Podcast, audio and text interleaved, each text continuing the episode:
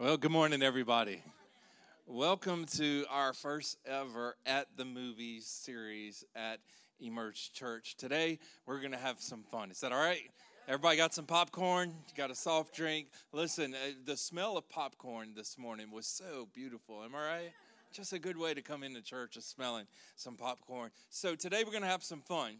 Uh, this is a pretty popular sermon series that churches across the country have been doing, and this is our first time to jump in on it. And the flow of this whole series is to use movies basically as sermon illustrations. So don't worry, we're going to speak some words today. We're going to we're going to really really bring a good message, but we're going to use the movie to kind of highlight some things that uh, we want to talk about. And it's really effective. It's really powerful. There were some people getting a little emotional in the first service. I had a lady recommend that we have some tissue boxes out along with the popcorn because they were getting a little emotional at the end. And so anyway, it was it, it, first service went extremely well. It's a lot of fun. So today we're going to take a look at one of my favorite Christmas movies of all time. We're going to watch uh, some clips from the movie Elf. And I don't know if you realize this, but this movie is already 16 years old. Can you believe that? Like that went quick, am I right? But 16 years ago, this movie came out. And if you haven't seen it, it's a funny movie. And uh, it features uh, the all fun guy, Will Ferrell. Everybody loves Will, especially Joey. Uh, and so today uh, we're going to laugh a little bit. Now, last week we got a really, really cool compliment from a gentleman that was at church. He said, Man, I laughed so much today at church. He said, I think it's really cool that you can go to church and laugh. And I, I, I, tell you, we want our church to be full of joy and we want our church to be full of laughter. Amen. Because a merry heart does good like a medicine. And I think we should be able to laugh at church. We can't laugh at church, something is wrong. Am I right? All right, so let's jump into this. Story begins in an orphanage and Santa is bringing gifts to the children in the orphanage. And there's a baby, a little toddler that's in his crib. And Santa, uh, he drops his sack. He goes over to get the cookies and milk that were left for him. And while he's doing that, this child sneaks out of the crib and actually gets into Santa's bag. Santa doesn't know it, goes back after Christmas is over, gets back to the North Pole. And as he's just kind of winding down, this child comes crawling out of the bag. And uh, it just kind of amazes everyone. And I'm not trying to ruin the story, I got to set it up for for you. So if you haven't seen it, okay, here we go. Anyway, um, so the they they discover that this child has come has come back with Santa, and they're not sure what to do it. So Papa Elf decides that he is going to adopt uh, this little elf um, and this kid, and his name is going to be Buddy the elf. I want you to know how interesting and awkward it is to be up here preaching and saying Buddy the elf. Never in my life that I thought in my sermons I would be saying Buddy the elf, but here we are. here we are. Okay, so uh, so Buddy. Um, he, he's, he's this child, he's adopted, and as he's growing up, he notices some differences between himself as a human and the elves that are there. And they reach the point where they have to tell Buddy the truth because he thinks he's an elf, but yet he's bigger than everyone. He's got some different things going on that they don't have. So eventually they tell him, You're not a real elf, that you're a human being. And so Buddy is kind of like the reality's hitting him. So he's got questions, and so he wants to go and meet his dad. So he sets out to go to walk from the North Pole all the way to New York. Don't you love movies? And he is going to go and um, meet his father. Now, when you watch this movie, one of the things that you're going to notice in here is the innocence of Buddy the Elf, okay? And uh, he didn't know what the real world was because he was living in the North Pole and it was a lot of fun. It was like Christmas pretty much every day. But he had this simple kind of faith. And, and, and, trust me, there's some stuff in here today as we talk about faith that I really think is going to have a, just a, a strong effect on your life. But he lived in this, this world where it, it was all about believing. And because of his belief, he had a lot of joy. He lived in this world that's full of joy. And if you if you really get into the movie, you start to realize that this is what we see in kids. There, there's something about kids that they just want to have fun all the time. They believe easily. They always seem like they're enjoying some things. And they're innocent. And because of that innocence, they seem to trust very easily. Don't you notice that about little kids? Like if you tell them, hey, we might do this, you better go ahead and plan to do it because they're writing it down. Like if you if they ask you, "Hey, can we go to Disney World?" You say, "I don't know. We'll see." To them, we'll see means we're going. We're just not talking about it right now. And just because they have such a faith that they believe the best. And it's incredible that they have that. But whenever they begin to grow up and they begin to learn some things, they begin to experience some things, they begin to go through some things, what we notice is that innocence begins to erode we notice that their ability just to easily trust begins to, to crumble and they're not trusting like they used to. They're not believing, and really, as a result, they're not having the kind of joy that they had at that one time when they were such a child. And whenever you think of this, we start thinking of ourselves because it's happened to us. We've all gone through that time where it's little kids we were so trusting. We were the ones that were holding mom and dad to what they said they were going to do. And we couldn't wait. We were so anticipating everything. And then things begin to happen to us. And we begin to learn things. And we're not trusting as much anymore because of what we went through. And we don't have that kind of joy anymore. And really what happens is we don't have that kind of faith anymore. You'll notice we're going to talk about that a little bit today See, I think the real tragedy is when we lose that innocent and that simple faith, it begins to rob us of our joy. And eventually, because our, we're losing our joy, because we're becoming a little bit cynical, slowly it separates us from God. We don't believe Him like we once did. Like when we were children, we believed God could do anything. But now we're a little bit older, we don't know if God would do it. We don't think He can. We don't have that childlike faith anymore. And that's why Jesus said in Matthew 18, He said, Unless you turn from your sins and watch this, become like little children, you will never get into the kingdom of heaven. Now, he wasn't setting an age requirement, but what was he doing? He was saying, listen, we've got to have that kind of innocent faith like a child, where we just believe because we know that God is good. And I don't think it's always that easy, though, because we live in a world that just questions everything. Like we question things. I do, don't you? Like you hear things, even though there's a possibility, we still question it. How? Why?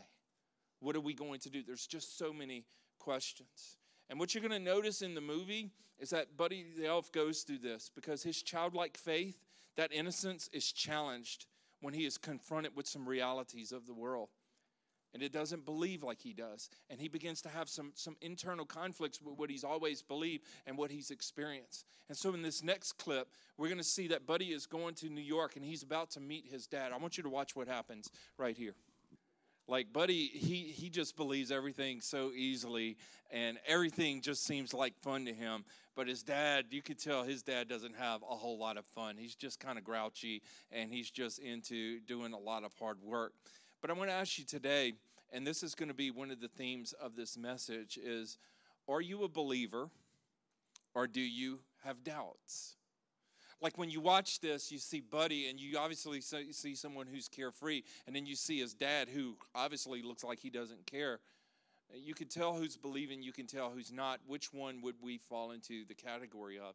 And I would say that most of us would think that it kind of depends because there are some areas in my life where it's not hard to believe. And I believe, but there are other things, there are other situations, other areas where I find it extremely challenging to have faith.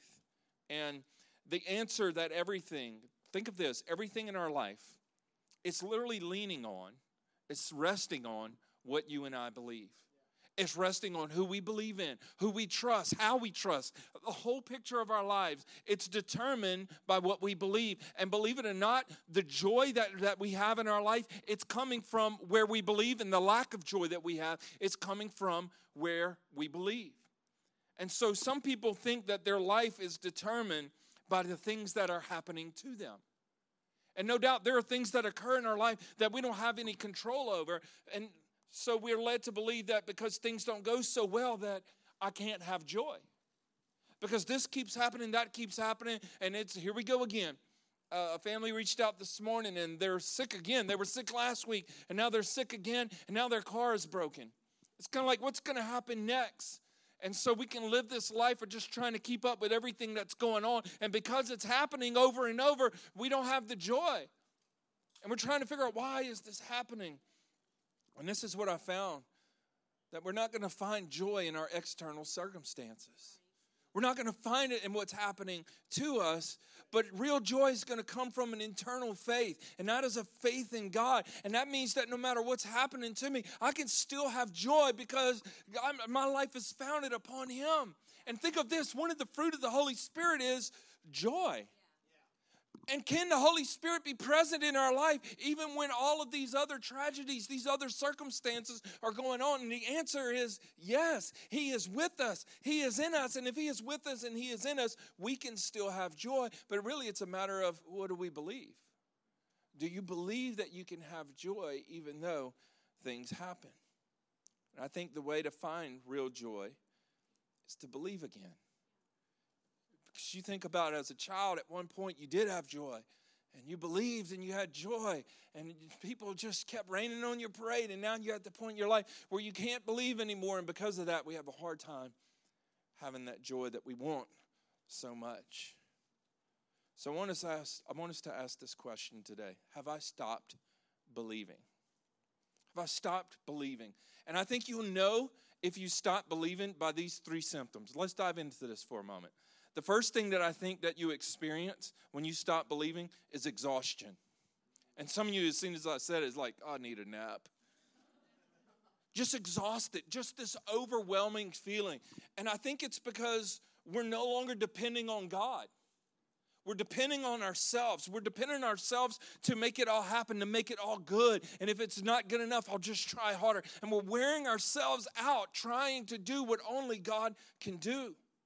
And I think, let, look, let's make it really, really practical. Let's make it really real. This is how it works.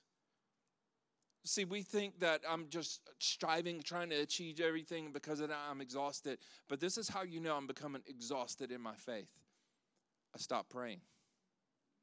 It was something that was subtle, but I stopped praying. I stopped believing. I stopped trusting God. And instead of going to God with it, I started carrying it all on my own. And over time, I just couldn't bear the weight of it. It was too heavy. And now I'm exhausted. Have you ever been there? Another issue, another symptom of that unbelief, I think, is emptiness. Is emptiness. And this is a tough one because we're trying to fill our lives up. We're trying to fill our schedules up. We're trying to fill our lives because we want certain things that we believe are going to give us the happiness, that's going to give us the joy, that's going to give us the life that we believe that we're meant to have. But we still have a sense that something is missing. We have this sense that even though I may have the best job, the best family, the best home, the best car, and we could keep going down the list of all of these material things, there's still something missing. And here's why we're not just physical beings. We're not just physical beings and we're not just collecting physical things. Here's another thing we're not just emotional beings. It's not just about how we feel. And a lot of times we wind up in some things emotionally we had no business winding up in. We wind up in some things physically that we should have never been in. We wind up in some relationships. Why? Because we're trying to fill a void in our life that cannot be filled by some kind of physical thing or some kind of emotional thing. It's a spiritual thing. See, you and I are spiritual beings. And the only thing that fills that true, that fills that void truly, is going to be the presence of God in our lives. And while we're searching, trying to get all these other things to come and fill our lives, we need God's presence. And how is that going to happen? I have to believe again. Puts me in a place of trusting, watch this, trusting in the areas where it's hard to trust. Think about that. It's so hard to trust in that area. But if I'm going to have joy, I have to take the risk and trust again. Here's another symptom of unbelief enslavement. And this one is so serious because, and I need you to hear this today, because you and I, we have an enemy. And he's an enemy that is trying to get us to doubt God and stop believing in anything. See, that's what Satan's trying to do. He's trying to get you to the place that you no longer believe. And his ultimate goal, watch this, is to enslave you to a new reality. He's trying to change your perspective, how you see things. He's trying to change your perspective of how you see people and friendship. Well, I don't need anybody anymore. Yes, you do. I don't need to be married. Listen, God created marriage, and if anything changes our view of it, it's from the enemy. Amen? I'm serious. Same thing with church. The enemy is trying to separate you from these different things. Why? Because he knows if he can separate you from it, you will no longer believe him. When you no longer believe, it's going to separate you from God. See, the enemy's trying to make you look at a good thing and call it bad because something has happened. That's the plan of the enemy. So, how do we overcome this? 1 John 5 4. Listen to this verse because this is powerful. It says, Every God begotten person conquers the world's ways. That's so strong. The conquering power that brings the world to its knees is our faith. The person who wins out over the world's ways is simply the one who believes Jesus is the Son of God. It's the one that is putting their faith and trust in Jesus. And so the hope that I have for you today is that you and I, we would have faith, not in Santa Claus, but in God, amen? That we would truly trust in Jesus. And so whenever you watch this movie, it's amazing because this guy, Buddy the Elf, he just believes in Santa. It's so easy for him to believe it. And I think the reason why it was so easy to believe in him was because he saw him. He met him. He knew him. And it's the same thing with us and God. If we really get to know Him, it's going to make it easier for us to believe Him. Do you know Him today? Do you know Him? See, you couldn't keep Buddy from what he believed. And I think when you meet Jesus, you can believe Him too. Now, I'm going to, to show you something else here in this show because now you got some people who are kind of grouchy and now there's this conflict like, what are you going to do about it? Because it's a clash between the sadness and now the singing. Check this out. Now, in this scene right here, Buddy, I think, reveals like a secret to our faith. And it's, he reveals a secret to, to believe, and that is the power of worship. I mean, they call it singing, but we're going to adapt it and we're going to call it the ability to worship. Now, if you notice throughout the movie, there's this one phrase that they say over and over the best way to spread Christmas cheer is singing loud for all to hear. Now, believe it or not, I think that's true. I think it's true. Now, uh, before we go on, I want to ask you this question. Are any of you the kind of person that will just bust out singing, like at work or family gatherings? Just who's that person in here? I do it all the time.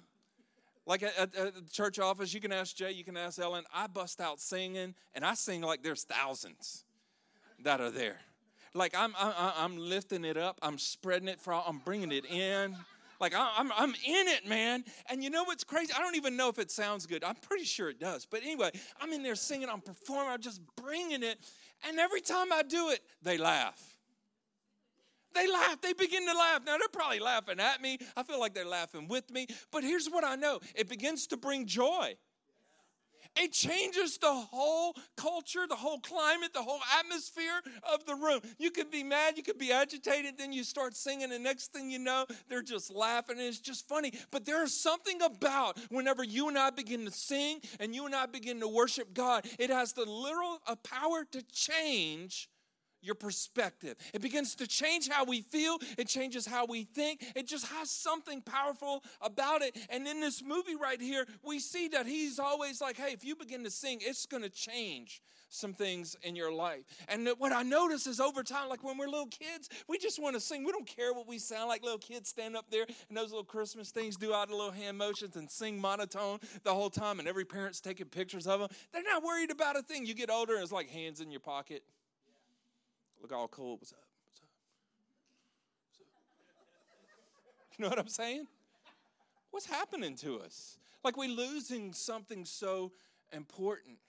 In Psalms 149, it says that our worship to God is like a two edged sword in our hand. Amen. Come on, that's strong. And I believe this that our worship defeats our enemy and it releases our faith to believe again. Think of this every Sunday we come in here and we play these songs. And if we didn't play these songs, you would look at me like you're about to take my head off. And so we play these songs. Why? Because it changes our perspective, it helps us see that God is bigger than my problems. And all week I'm contemplating my problems, but in a few songs on a Sunday, I believe I begin to sing a powerful name name it is. I begin to sing about how great God is, and it sizes up my problems with who God is, and I realize that God is greater than all of these different things that are coming at me all week. It builds my faith, it makes me believe again, and it makes me want to go for it. This is something I learned a long time ago. Never lose your song. In fact, you ever read the book of Job? That's a tough one in the Bible because Job loses everything. But if you go and read, the first thing that he lost was his cattle. And some people would say, well, I guess God wanted him to be a vegetarian. But here's what you got to realize the first thing that the enemy took from him was his worship. He tried to. Because the Old Testament, they were sacrificing the bulls to the Lord. And the enemy came, and the first thing he tried to take was his worship. And the first thing that the enemy will try to take from you and I is our worship. That place where we can't sing to the Lord, that place where we can't declare God's goodness and we can't truly express our hearts in worship. That's what the enemy is trying to do to get you to the place that you're so discouraged that you won't sing. So think of that when we come to church. All these problems can be heavy on us, but we begin to sing to the Lord, even just hearing it you begin to hear these songs about how powerful He is and the goodness of God, and it changes your perspective. It changes how you're feeling about it. It makes you believe again. Even this morning, as we were singing, what a powerful name it is. Some of us were struggling, but you heard that, and it gave you some hope. And now that song's going to be in your head all week. And so, even though those problems are there, you're singing about the name of Jesus. Amen. Amen. Worship changes our realities. You know, there are times where, like, my faith gets discouraged, where things I wanted to happen one way happen differently. And I can read everything, I can go to God's Word, and I know it, but something happens when I turn that worship music on. And I begin to sing about how good God is. This week I was sitting on my lawnmower. It was getting late, had a bunch of people coming over, and it was turning dark couldn't fix the tire on the front, and I cut my whole yard with a front tire on the front of the mower.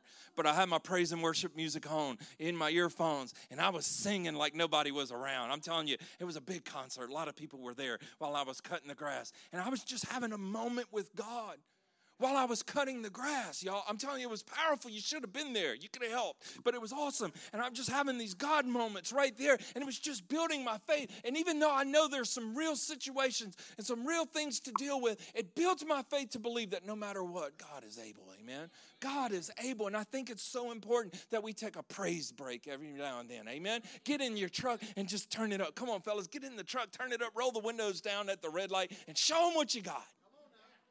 Come on, somebody. Your worship is like your weapons.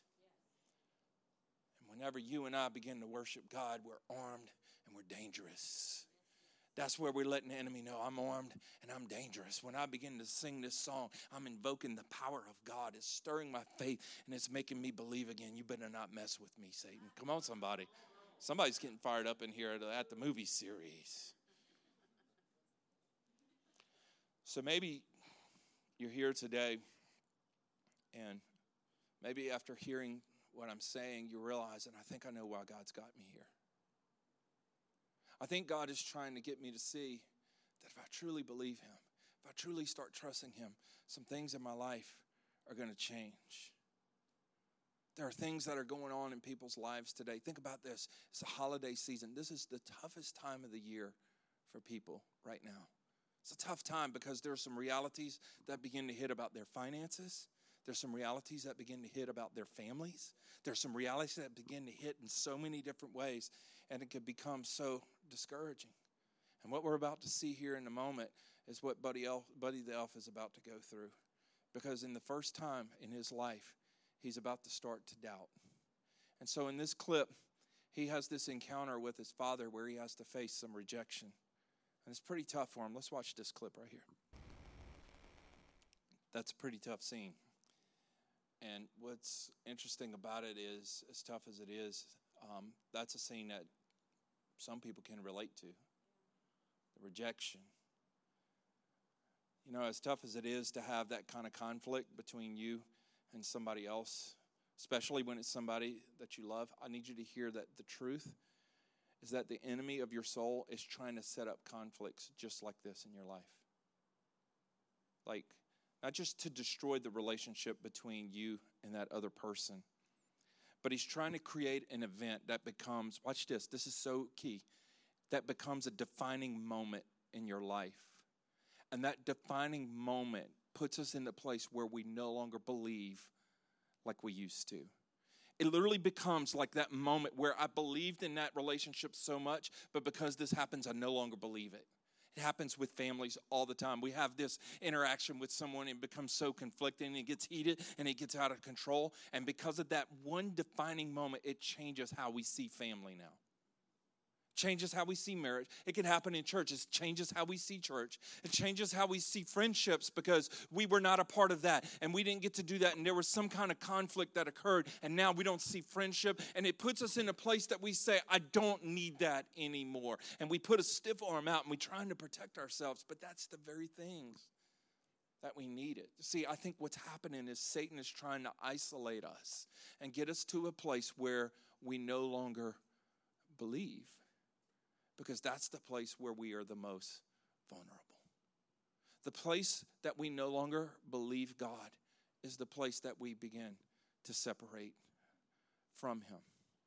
Do you see what Satan's plan is? It's to, it's to create defining moments that cause you to no longer believe. And he does it through conflict and relationships to break it down so you don't believe about that the same anymore. You don't believe about the relationship the same way anymore. And I think as I'm sharing this today, some of you are recounting some, some issues, some conflicts that you may have had within your own family, with some friendships. Maybe it happened when you when, when you were younger and you were trying to become uh, like you were trying to impress a group of people or you were trying to fit in. You were so searching for acceptance that you compromised some things just to fit in, only to find that they weren't really your true friends and you didn't realize how far it was pulling you away from your family. You didn't realize how it was pulling you even away from God but it was a defining moment in your life. Maybe it was a tragedy that occurred, and because of that tragedy, and you couldn't understand it, you blamed God and just felt like because of this, I can't trust God anymore. It was a defining moment.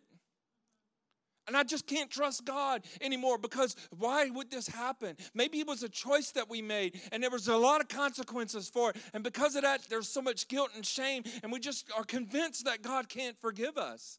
And we're just kind of stuck right there. It's defined our lives and we're just stuck. Can we believe again? See, the enemy of our soul is destroying our faith. And what does he do? He does it with a moment, he does it with a defining moment. But I think at the same time, I believe God can change our lives through some defining moments.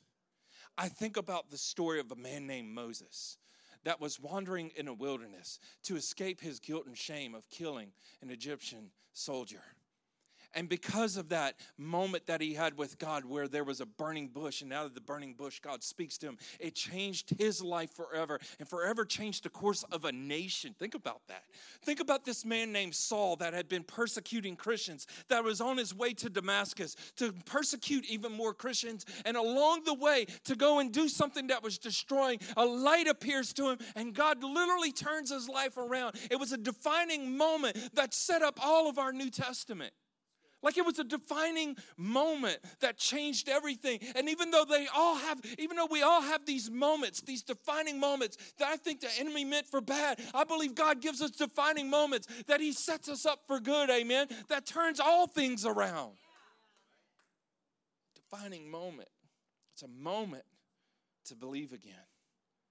It's a moment. And today I'm praying that through something as simple as a series using a movie, perhaps that you will have a moment with God as we're sharing this today that will make you believe again, that will, that will put you in the place to say, let's go for it again. Let's trust again. Let's give it another shot. Let's give the relationship another chance. Let's trust again because I believe when we trust again, that's a place where we can experience God's joy.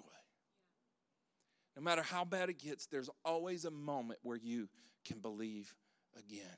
Are you ready to believe again? We're going to watch one more clip this morning.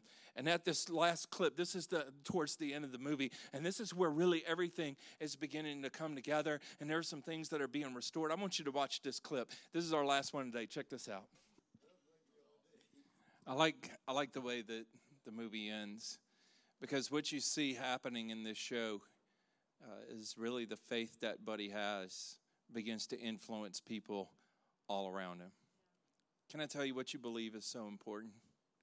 when you truly believe and trust in God, it's going to influence not just your life, but it's going to have the power to influence lives all around you. If you see what happened in that show, people became believers again. They believed again. And listen, when we believe again, our lives are going to change. I want you to think right now some areas that you stopped believing. That it's time to believe again. Areas where you no longer believe God. That it's time to start believing again. So the last question comes down to this is how how do I believe again? And the Bible says that it begins with our mouth. It begins with our confession, how we're speaking. In Romans 10, it says this If you declare with your mouth Jesus is Lord and believe in your heart that God raised him from the dead, you will be saved. For it is with your heart that you believe and are justified, and it is with your mouth that you profess your faith and are saved. So, how do I do it? I start saying it. And I keep saying it. Here, let, let me give it to you. I know this is the state of our family. But I'm going to believe that God can turn it around. And even though that happened, and you know this is happening, I still believe that God is able to turn it around. I keep confessing it even though I see this happening. Even though our finances look like this, I still believe that God is a provider. I still believe that God will give us the wisdom to turn this thing around. I keep believing, I keep confessing it over and over. I know my son is away from the Lord, I know my child is away from God, but I'm going to stand firm in believing that they will come back to Christ. I'm going to keep confessing it. I'm going to keep saying it, even though I don't feel it, even though I may not see it. I'm going to keep saying it. And I think the more you say it, that's where your faith begins to happen. One last verse, verse 11 of that same chapter in Romans 10. It says, Anyone who trusts God like this, heart and soul, will never regret it. I want you to think about how much regret we have in our lives. And the regret comes from things like this I wish I would have done this. I wish I wouldn't have done that. I think the biggest regret we'll have at the end of our lives will be I wish I would have believed. I wish I would have believed God more. Instead of taking this all on myself, instead of having an expectation on all kinds of other people, I wish I just would have said, God, I trust you.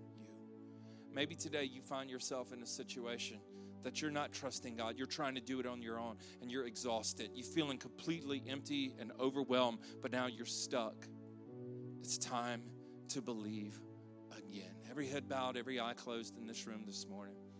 Because maybe when you look at your life, you're not where you need to be with God.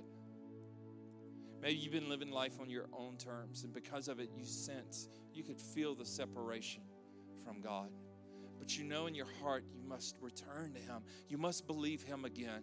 You must believe Him again for your salvation. You must believe Him again for all the different areas of your life. And today it's time to return to the Lord. And if you're here with us this morning, we want to help you to take that step to come to the Lord. Trust Him for your salvation. Trust Him with all of your life.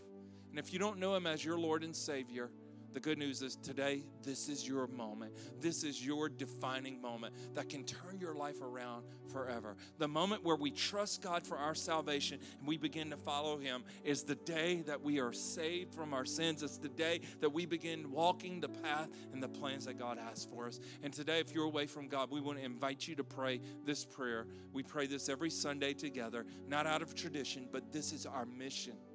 This is what we're here to do is to help people connect with God. And if you're here today and you're away from God, I want you to pray this prayer with us today. Say, "Dear Lord, thank you for loving me even when I didn't believe."